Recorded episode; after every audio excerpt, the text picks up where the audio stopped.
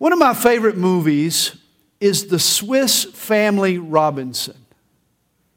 It was released by Disney Pictures in 1960. The movie starred John Mills and Dorothy McGuire. and It was shot on the Caribbean island of Tobago. The story's about a family en route to New Guinea. After a storm at sea and, you know, some tangle with some pirates, they end up shipwrecked on a South Seas island. With little hope of rescue, the family makes the most of their situation and they create this tropical paradise. They build an elaborate tree hut using parts of the ship's main cabin. They invent a system for running water and they add other conveniences to their new home. In the end, of course, they live happily ever after. As a kid, I would watch the Swiss Family Robinson, and then I would spend hours imagining myself marooned on some exotic island, swims in the lagoon, you know, life in the treehouse. It all seemed fun, easygoing, carefree. What a wonderful life in a pristine, unspoiled garden Shangri La. Even as an adult, it doesn't seem so bad. No more eight to fives, no more fighting traffic, no more bills and bosses, no more house notes and car repairs, income tax and corrupt politicians. Don't know why those two go together, but no more deadbolts and burglar alarms, no more war or crime. You know, I believe movies like The Swiss Family Robinson, they play on a deep down longing in every human heart. C.S. Lewis once observed If I find in myself a desire which no experience in this world can satisfy, the most probable explanation is I was made for another world. Well, here's a truth God made you and I for the garden. Adam and Eve began life in a garden paradise. Sin got them evicted, but ever since, humans have wanted to return. Whether we realize it or not, we long for the garden, and all that we do is an attempt to get back. Today, it's a jungle out there. Our world is out of order. It's out of hand, overgrown, chaotic. But when the king of the jungle returns and takes possession, he'll tame the jungle and he'll restore it to a garden. One day yet future, God will fulfill our human longing and return us to the garden from which we fell. Our earth is due for an extreme makeover. God will repair the damage done by sin and its judgment and He'll restore the fallen planet to the paradise He intended. That's what we find here in chapter 20 of Revelation. God is going to establish His kingdom on the earth. And He begins by ridding us of our arch nemesis. John writes in chapter 20 Then I saw an angel coming down from heaven, having the key to the bottomless pit and a great chain in his hand. He laid hold of the dragon, that serpent of old who is the devil and Satan, and bound him for a thousand years. And he cast him into the bottomless pit and shut him up and set a seal on him so that he should deceive the nations no more till the thousand years were finished. At the end of chapter 19, John is near Jerusalem. He's, he's providing us the play by play of the mother of all battles. The nations have rallied to Armageddon to fight against the Christ. But Jesus returns despite their opposition. With his breath and with his brightness, he kills all his enemies. But there were leaders who orchestrated this revolt. You remember the Antichrist and the false prophet, they were chief culprits. They ordered the execution of everyone who worshiped Jesus and refused their mark. Chapter 19 recounts their capture and the disposal of them in the lake of fire. But there was a ringleader, the mastermind behind the rebellion that began in the Garden of Eden. The ringleader himself is the devil. And so now in chapter 20, God sends an angel with a strong chain to incarcerate the devil. Now, this is interesting here. The devil's two stooges, the beast and the false prophet, they receive eternal, final torture. They're cast alive into the lake of fire, burning with brimstone, according to chapter 19. It's like being arrested, then sent straight to the federal penitentiary. You know, usually you're held in the local jail for a few days until you're arraigned or processed. But these guys are sent straight to hell. Do not pass go, do not collect $200. The devil, though, gets held over in the bottomless pit. This is the temporary place of punishment. If the lake of fire is the supermax prison, the bottomless pit is the county jail. It's still hot as hell, and it has hell's characteristics, but it's one step short of the lake of fire. This is where unbelievers are today. They're jailed in the bottomless pit, and here is where Satan gets chained up. And at the end of verse 3, John explains why. For after these things, he must be released for a little while. Apparently, God isn't through with Satan. He still has a use for him. In verse 8, we'll find an explanation for his final purpose. But you know, this brings up an interesting sidebar. Satan's existence, even his mischief, apparently has always been at God's discretion. Not that God approves of the devil's specific acts, he doesn't. The evil he authors and the pain Satan causes grieves the heart of God. Nevertheless, God allows Satan some latitude. He uses him in a sense. You know, God employs trials and temptations to strengthen our faith, to mature us and develop us. But neither trials nor temptation would have any teeth without a tempter. At the end of the age, Satan must be released for a little while, we're told, for the same reasons he wreaks havoc today. Now, notice too the duration of Satan's incarceration. We're told a thousand years. In Latin, it's the term millennium.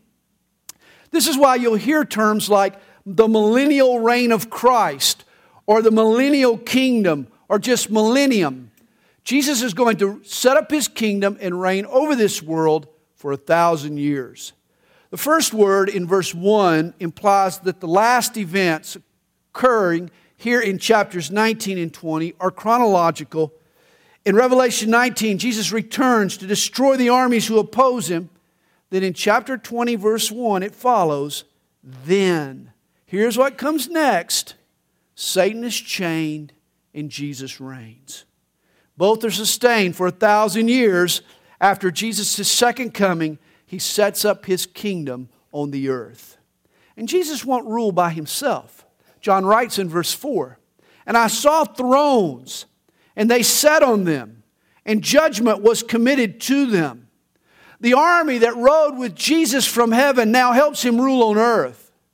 That includes you and me, the church but not just the church. Notice he adds, Then I saw the souls of those who had been beheaded for their witness to Jesus and for the word of God, who had not worshiped the beast or his image and had not received his mark on their foreheads or on their hands. Believers martyred. They were sent to the guillotine. They were beheaded for the cause of Christ in the great tribulation, now serve in Jesus' new administration. Imagine they were mocked and martyred for the cause of Christ. Now they'll sit on thrones and help him rule. Verse 4 tells us, and they lived and reigned with Christ for a thousand years. Jesus is going to establish a literal kingdom on this earth that will last a thousand years. You remember the very first message that Jesus preached was repent, for the kingdom of heaven is at hand. Jesus came the first time to establish God's kingdom on earth. Yet in his day, and even today, you'd be hard pressed to point to God's kingdom on a map. It has no borders or buildings or budgets. His kingdom today is invisible, it's spiritual. His kingdom today is known only in the hearts of believers. In Luke chapter 17, verse 20, Jesus said, The kingdom of God does not come with observation or with fanfare, with outward demonstration. Nor will they say, See here or see there, for indeed the kingdom of God is within you. The kingdom that Jesus rules over today is a spiritual kingdom that exists in the hearts of those who trust in Him. Yet still, the Old Testament is packed with prophecies of a coming king who'll sit on an earthly throne, who'll rule this world visibly and tangibly over a geographic kingdom. 2 Samuel 7 predicts that a descendant of David will sit on the throne of Israel and rule the world forever. This is the prophecy, incidentally, that the angel quoted to Mary when she discovered that she was with child. Remember, he told her, He will be great and will be called the Son of the Highest, and the Lord God will give him the throne of his father David, and he will reign over the house of Jacob forever, and of his kingdom there will be no end. The Old Testament predicts that God will establish a physical, political kingdom on planet Earth. His throne will be in Jerusalem. All the world will come and bow before him. He'll rule with a rod of iron. Imagine Jesus will be the police. And the fulfillment of these promises occurs right here in Revelation 19 and 20. Remember in his model prayer, Jesus told us to pray, Your kingdom come, your will be done on earth as it is in heaven. Well, now in Revelation 20, at Jesus' second coming, this prayer is finally and fully answered. You know, just a few weeks ago, our president was inaugurated for a second term on the steps of our nation's Capitol. Imagine a similar scene on Jerusalem's Temple Mount. Our Lord Jesus addressing throngs of people from all over the planet, articulating the goals of his new administration. His first term, he reigned spiritually, but in his second term, He'll rule politically and legally and corporally. On the cross, Jesus redeemed or purchased planet Earth. When He returns, He'll take possession of what belongs to Him. One day soon, our world will be under new management. And I long for that day. Revelation 20 gives us only the duration of Jesus' kingdom a thousand years. But there are a host of other Old Testament prophecies that provide us many other details.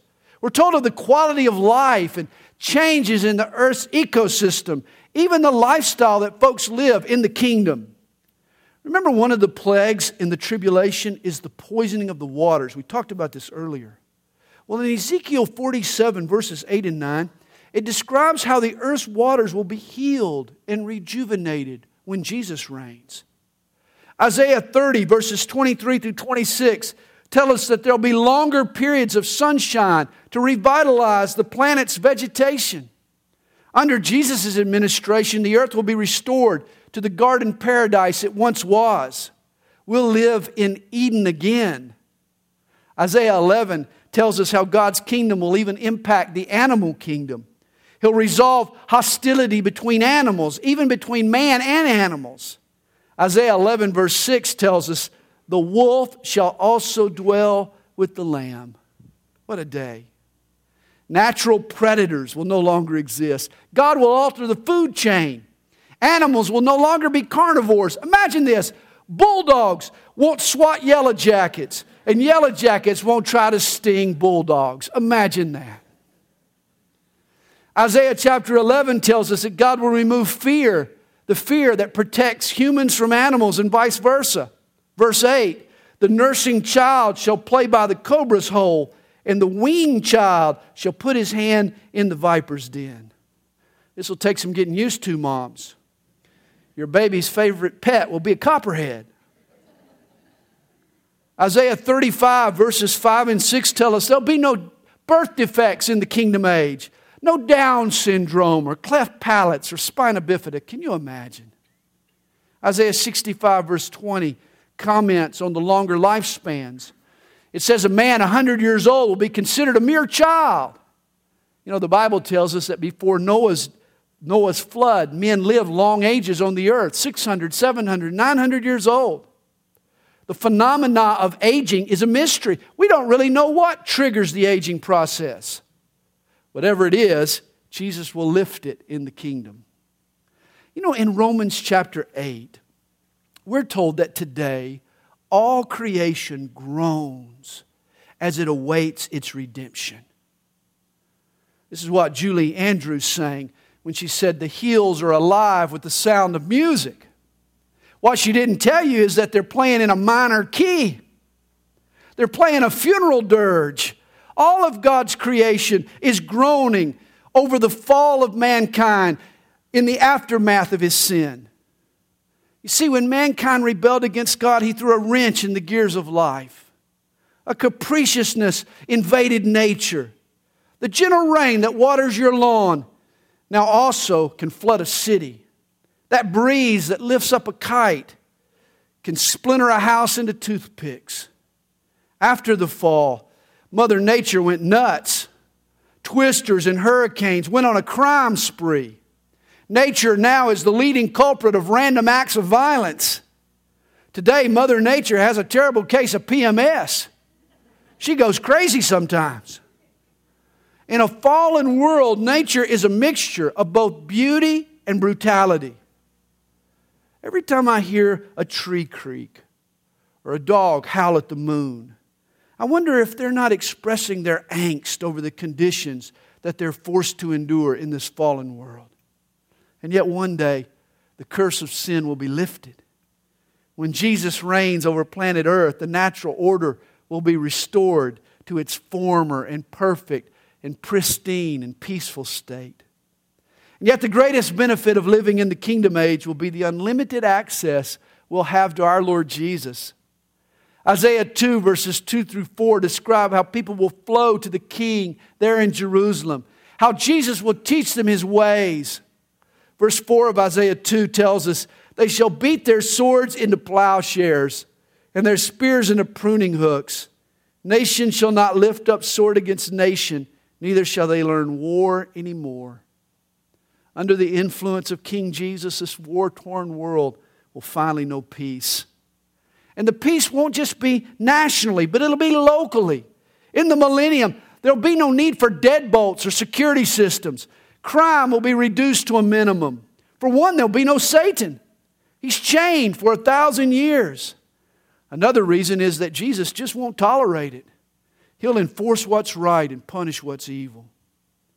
And realize during this millennial kingdom of Christ, a strange mix of people will occupy planet Earth. Did you know mortal men will live alongside resurrected believers? Understand, there will be humans who will survive the tribulation. These people will continue to marry and repopulate the planet. With improved conditions, with longer lifespans, a population explosion will occur. The offspring of these survivors will retain a sin nature. And even without the devil's influence, from time to time, they'll need to be corrected. And they'll be saved the way we're saved by faith in God's grace. Along with the population of mortals that will occupy the earth, the church that means you and I, along with the Old Testament and tribulation saints, will also live on planet Earth during this kingdom age. After we descend with Jesus at his second coming, we'll hang out, we'll help him rule. 2 Timothy 2, verse 12 tells us, If we endure, we shall also reign with him. That's our destiny. You remember 1 Corinthians 6, verse 2, Paul asked the believers, Do you not know that the saints will judge the world? The implication is, is that we will. Think of the lessons that we'll have to teach the mortals in the kingdom age. I mean, we've chalked up quite a resume. We've been through trials and heartache and pain and tears. We've learned the effects of sin and the need for faith. We'll be able to coach these people during this time. When people living in God's kingdom need to be reminded why it's wise to obey the Lord, we'll have firsthand knowledge firsthand reasons to give them. Remember what Jesus said to his trusted servant in Luke 19? He says, Well done, good servant. Because you were faithful in a very little, have authority over 10 cities. Notice this. Apparently, authority and government in the kingdom is one of the rewards we'll receive for our current faithfulness. I want you to know this is why I'm serving the Lord the best I can now. I'm hoping I'll get assigned a few tropical islands to rule over in the kingdom age. In the millennial kingdom, we'll live among the mortals on earth. But according to 1 Corinthians 15, by this point, we'll have put on our immortal, incorruptible body. At the rapture, we'll receive resurrected bodies. Our bodies will have the same capacities Jesus had after his resurrection. You recall how he'd pop in and pop out on his disciples. Apparently, his body wasn't confined materially or spatially. He could dematerialize and then reappear elsewhere. In fact, the disciples thought he was a ghost until they touched him and felt the scars of his crucifixion. And you and I will have the same type of resurrected body. I like to say, we'll travel at the speed of desire. Want to go to Hawaii for the afternoon? You'll just think it, and then presto, you're there. You know, as we talk about this future kingdom, you should know that not all Bible teachers agree with the literalness in which I treat it. Some folks teach what's called amillennialism or no millennium. Amillennialism teaches that the thousand year reign of Christ is merely symbolic for the church age, that one day Jesus will return and that's the end. Other folks advocate postmillennialism, that Jesus will return after mankind brings about a golden age on planet Earth. This was really popular in the 1800s. But now, with two world wars and the nuclear age behind us, this has lost some steam. According to postmillennialism, the job of the church is to create a utopian society that will usher in the second coming of Jesus. One current form of postmillennialism is called kingdom now theology. Rather than expect Jesus to return, Christians need to take over earthly institutions now. Their goal is to Christianize society and government, create for God a political, social kingdom right now. Sadly, this was the mistake first century Jews made when they tried to fashion Jesus into a political Messiah. And you remember, he refused to cooperate. His earthly kingdom is not now. Today, he's building his kingdom spiritually. His physical kingdom is yet to come, but it will come. See, here's the problem with both post and amillennialism. If the church is the kingdom, and we're in the thousand year reign of Christ right now, then why isn't Satan bound? That's what I want to know. But one look at the filth on the internet, the recent spree of school shootings, you could go on and on, makes you wonder if we're currently in the kingdom, then Satan must be on a pretty long chain. For me, amillennialism and postmillennialism, they fall flat on two counts. First, they put far too much emphasis on the work and wisdom of man. That we are going to usher in the kingdom of God, that we are going to create a golden age. Are you kidding? Well, certainly, if humans can solve the multiple dilemmas facing our planet, we should try. But we've got to admit that the ultimate answer is with God, not with men. We need Jesus to come back. And then the second thought I have is that both schools of interpretation here they, they take the unfulfilled promises that God made to Israel and they apply them to the church, and I think that's dangerous. It denies a literal interpretation of Scripture. No, these Old Testament promises that God made to His people Israel, though they're still yet to be fulfilled, they're both actual and they're factual, and it's in the kingdom age that they'll find their ultimate fulfillment. This is why I am a premillennialist. I believe Jesus comes before this thousand year reign. I believe with all my heart that Jesus will literally and physically return to planet Earth. He'll usher in his kingdom all by himself. He'll reign over this world for a thousand years. He'll restore the, all that sin has damaged. And in the process, he'll fulfill every single promise that the Bible makes to the people of Israel. That's what I believe. Back to our text, John writes in verse 5 But the rest of the dead did not live again until the thousand years were finished. This is the first resurrection.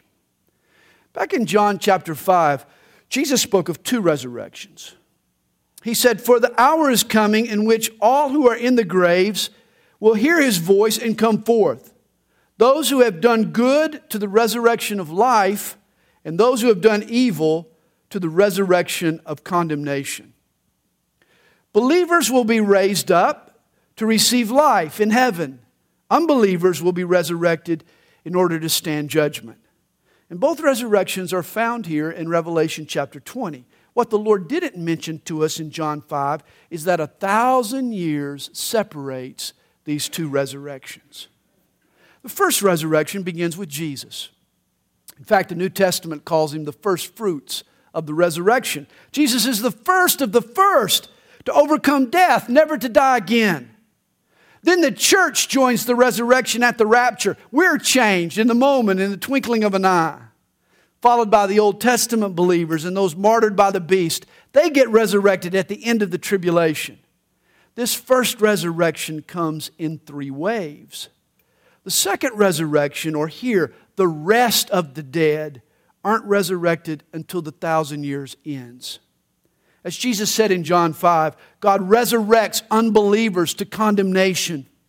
We'll see this in verse 11. At the great white throne of judgment, the bottomless pit is emptied out, and the rest of the dead appear before their Maker to receive their permanent and fatal and final sentence. Here's the moral of that story be part of the first resurrection, not a member of the second. For we're told in verse 6 Blessed and holy is he who has part in the first resurrection. Over such the second death has no power, but they shall be priests of God and of Christ, and shall reign with him a thousand years. In verse 7, the plot thickens. Now, when the thousand years have expired, Satan will be released from his prison. And as if you couldn't guess what he does. Now remember, Satan has been chained now for 10 centuries. He's had some time to take a personal inventory of himself. I mean, he's thought this through, considered his mistakes. Oh, if ever Satan wanted to turn over a new leaf, this would be it. But no. As soon as he's released, he's right back to his old lies and his rebellion. He's incorrigible, like a criminal who refuses to be re- rehabilitated. As soon as he hits the street, he's out for revenge. We're told Satan goes to deceive the nations which are in the four corners of the earth. Gog and Magog, combatants in an earlier war. Check out Ezekiel 39. We're told he'll gather them together to battle, whose number is as the sand of the sea.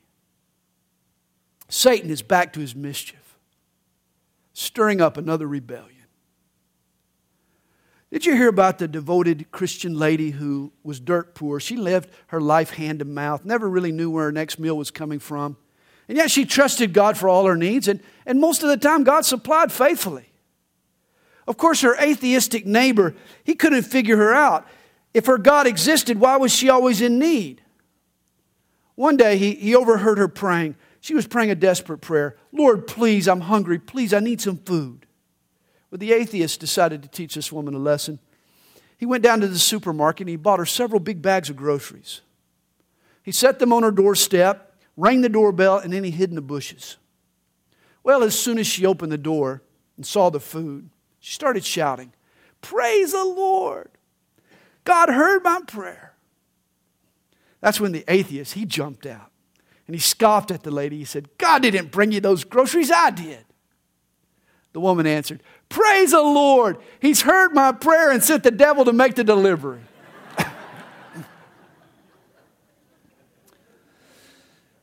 you know, Martin Luther once described Satan as God's ape,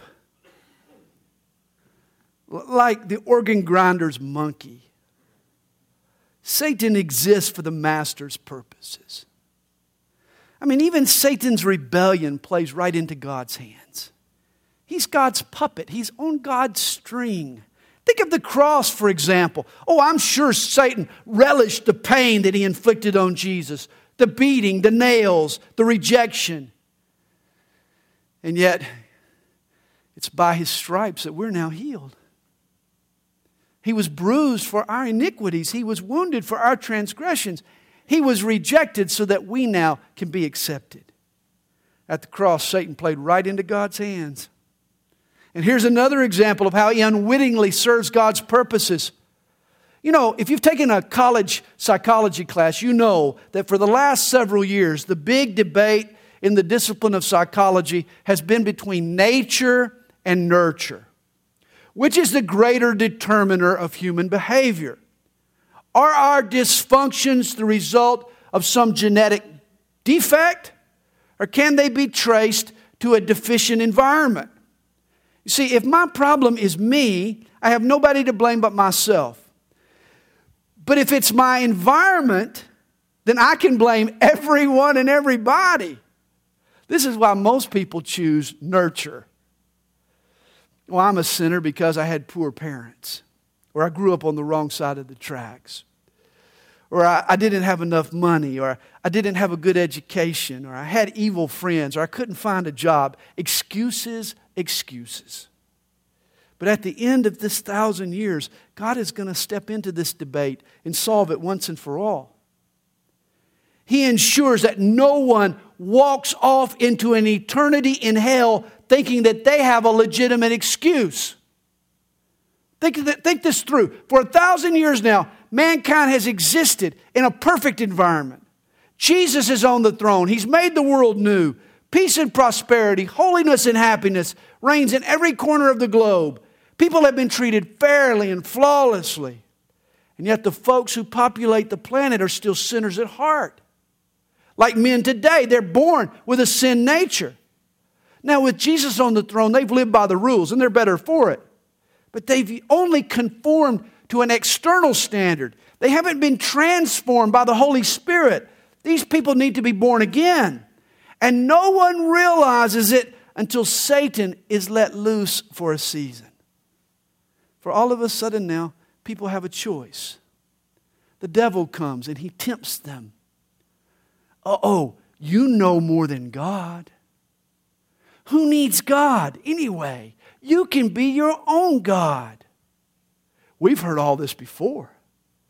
But the people at the end of this kingdom age will be hearing it for the first time. And it'll strike a rebellious chord in their hearts. It'll inflame that sinful nature that's been simmering inside. Even after a thousand years in a perfect world, the human race still rebels because it's in their nature to do so. Here, God proves for all time that humans have sin in their heart. That's their problem. That's your problem. That's my problem. The old adage is true sinning doesn't make you a sinner, you sin because you are a sinner. Selfishness and rebellion are embedded in mankind's heart. What happens at the end of the millennium proves that at the heart of man's problem is a problem in man's heart. Mankind is a rebel by nature. And it's proven here. Verse 9 They went up on the breadth of the earth and surrounded the camp of the saints and the beloved city. This flimsy coup d'etat dares to lay siege to Jesus' capital. This is the final insurrection. How dare anyone attack Jesus after he's been so good? And yet they do. The revolt is put down in short order we're told fire came down from God out of heaven and devoured them. And now the instigator gets his final due. Verse 10 The devil who deceived them was cast into the lake of fire and brimstone where the beast and the false prophet are, and they will be tormented day and night forever and ever. Jesus said that the lake of fire wasn't made for man, it was created for Satan and his angels. Here, Satan is sent to his ultimate destination. Verse 11 Then I saw a great white throne and him who sat on it. Now, what an ominous sight this is. White is the color of purity and holiness.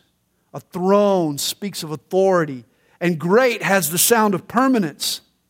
I believe it's Jesus Christ, the King of the jungle, who sits on this throne. We'll learn in verse 12 this is a throne of judgment. And a long list of people judged Jesus, did they not? Caiaphas the priest, King Herod, the Jewish Sanhedrin, Pontius Pilate, the Jewish mob who screamed, Crucify him. Now imagine each of those persons appearing at this throne to be judged by Jesus. The roles are now reversed. Trust me, there'll be a lot of squirming going on at the great white throne. In fact, everyone who comes before this throne of judgment will be squirming. The reason people appear at this judgment is because they've rejected Jesus.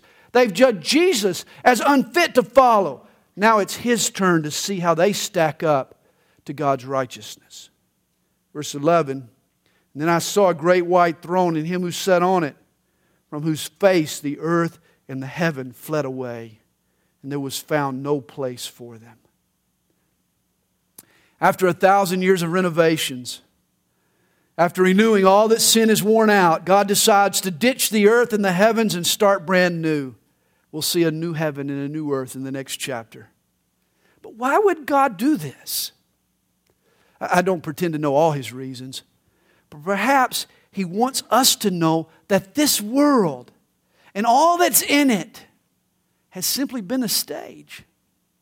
It's been the stage on which you and I lived out our lives, on which you and I made eternal choices. The stuff that we valued, they were just props, they were just decorations. What truly mattered all along were the things that last forever.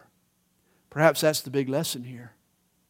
2 Peter 3, verse 10 tells us of this day in Revelation. But the day of the Lord will come as a thief in the night, in which the heavens will pass away with a great noise, and the elements will melt with fervent heat. Both the earth and the works that are in them will be burned up. Physics teaches us that like charges repel. And yet, at the center of every atom is a cluster of bonded protons. Scientists can't really explain this. They use terms like atomic glue to talk about this mystery or the God particle. Their explanations are vague at best. The Bible, on the other hand, is quite clear. Colossians 1, verse 17 tells us that in Christ all things consist. It's Jesus who holds together the physical universe and one day, he's going to let go. He's going to loosen the glue, and the elements will melt with a fervent heat. Every nucleus of every atom will explode in a fission meltdown. The material universe will be no more. And in that day, all that's left is man and his maker. And then suddenly, everyone in the bottomless pit, all the unbelievers, every rebel who's rejected God's salvation, will stand before Jesus and answer for their decision. Verse 12. And I saw the dead, small and great, people you have heard of, famous people, great leaders, great athletes, great politicians, the great people of the world, along with the small people, people you've never heard of, people who just lived their lives and muddled through life, small and great. There'll be no distinction this, on this day. Everyone will stand on equal footing. There'll be no distinction. All the dead, small and great, he sees standing before God. And books were opened. And another book was opened, which is the book of life. And the dead were judged according to their works by the things which were written in the books. These books contain every deed ever done. You need to know that at this great white throne, everything is exposed, everything is laid bare. Nothing will remain hidden. Every person who has rejected the work of Christ on the cross will be judged by the deeds they've done and the merit they've mustered. Realize there are four judgments spoken of in Scripture. First is the cross. Did you know that on Mount Calvary, in the person of Jesus, God judged the sin of the world once and for all? The punishment due my sin, that was due your sin, the punishment that was due all sin was taken out on Jesus Christ. He bore our judgment so that God could forgive us. Thus, when we trust Jesus, our sin is judged forever.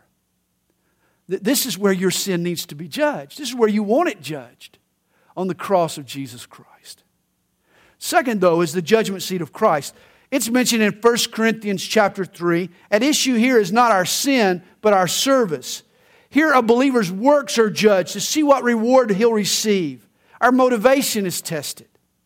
Good deeds done out of a love for God will be valued as gold and silver, but service done out of selfish or prideful motivation will be burned up like wood, hay, and stubble. Third is the judgment of the nations. This will occur at Jesus' second coming in Jerusalem in the valley of Jehoshaphat. Joel chapter 3 and Matthew 25 tells us that Jesus will separate the sheep from the goats. The criteria by which the nations will be judged is how they treated God's people, Israel. The least of these, my brethren. Folks alive at the end of the age who survive the great tribulation, they'll be separated out. The sheep or the righteous to one side, the goats or the unrighteous to the other side. And then the fourth judgment is here the great white throne of judgment. This is not for believers. Hey, we, our sin was judged with Jesus. We're resting in faith. This is a judgment based on the works that these people have done. You know, in Revelation chapter 4, we saw believers gathered around a multicolored throne, another throne. That multicolored represents the manifold grace of God. That throne is surrounded by a rainbow, a symbol of his faithfulness. Four living creatures are present, each one representing a different aspect of Jesus' ministry. And yet, what a contrast we have here. This is a different throne. This throne is stark white, it's large and it's looming. It represents God's unapproachable holiness. Unforgiven sinners, beware. Remember, if you're in Christ, your sin was judged at the cross. But according to verse 12, the people under scrutiny here are judged according to their works. Man, I got to tell you, the last thing I would ever want to have happen is to stand before God on the merit of my own good works. I mean, who but Jesus lived a good enough life to please a holy, sinless God? Isaiah 64, verse 6 tells us that in the sight of God, all of our righteous deeds are like filthy rags. If judged according to my efforts, I'm in big trouble. Hey, I'm resting not in my works, but in the work of Jesus Christ upon the cross. Hey, God doesn't grade on the curve, He grades on the cross. That's where our hope should lie. Verse 13, though, says that the sea gave up the dead who were in it and death and Hades delivered up the dead who were in them. And they were judged, each one according to his works.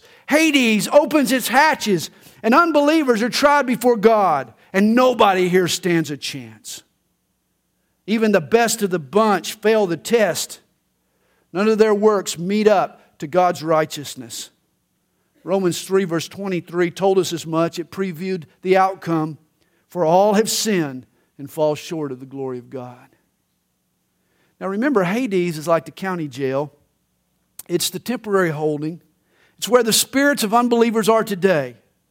In Luke chapter 16, the rich man suffers in the flames of Hades, but it's not the permanent punishment. Gehenna, or the lake of fire, is the supermax prison. It's the final assignment. Once you're judged lacking at the great white throne, you're sent to the lake. The lake. Nobody wants to go to the lake. You know, there's these, there are people that, oh, I, I, I, I don't want to, I want to go to hell, be with my buddies. We'll be partying hardy in hell. No, you won't be. Despite that popular lore, there are no keg parties in hell. There are going to be no wild orgies no beer buddies at the lake. Only fire and brimstone. Only scorching regret. And thus, verse 14 then death and Hades were cast into the lake of fire. This is the second death. Physical death is the first death, but the lake, eternal damnation, is the second death. You know, there's an old saying Born once, die twice. Born twice, die once. If all you, you do, if you're born once, you never give your life to Jesus, you're never born again, you're going to experience this second death. But if you come to Jesus, if you receive His Spirit, if you let Him do His work in your heart, if you're born again, you'll die only once. You may die physically, but you'll live forever with Jesus. Come to Jesus, be born again, and you'll face only physical death. The first death is, is the one, the first death is not the one to fear. It's the second death you need to fear.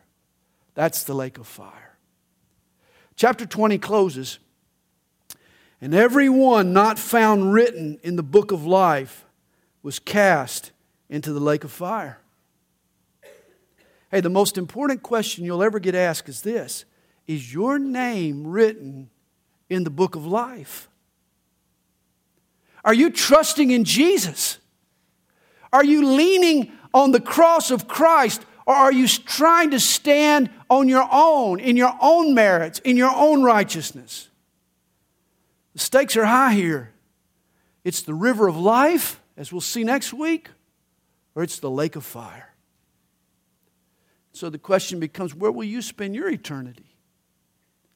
These things are true, these things are real. And the call this morning is important. Where will you spend your eternity? Is your name written in the book of life?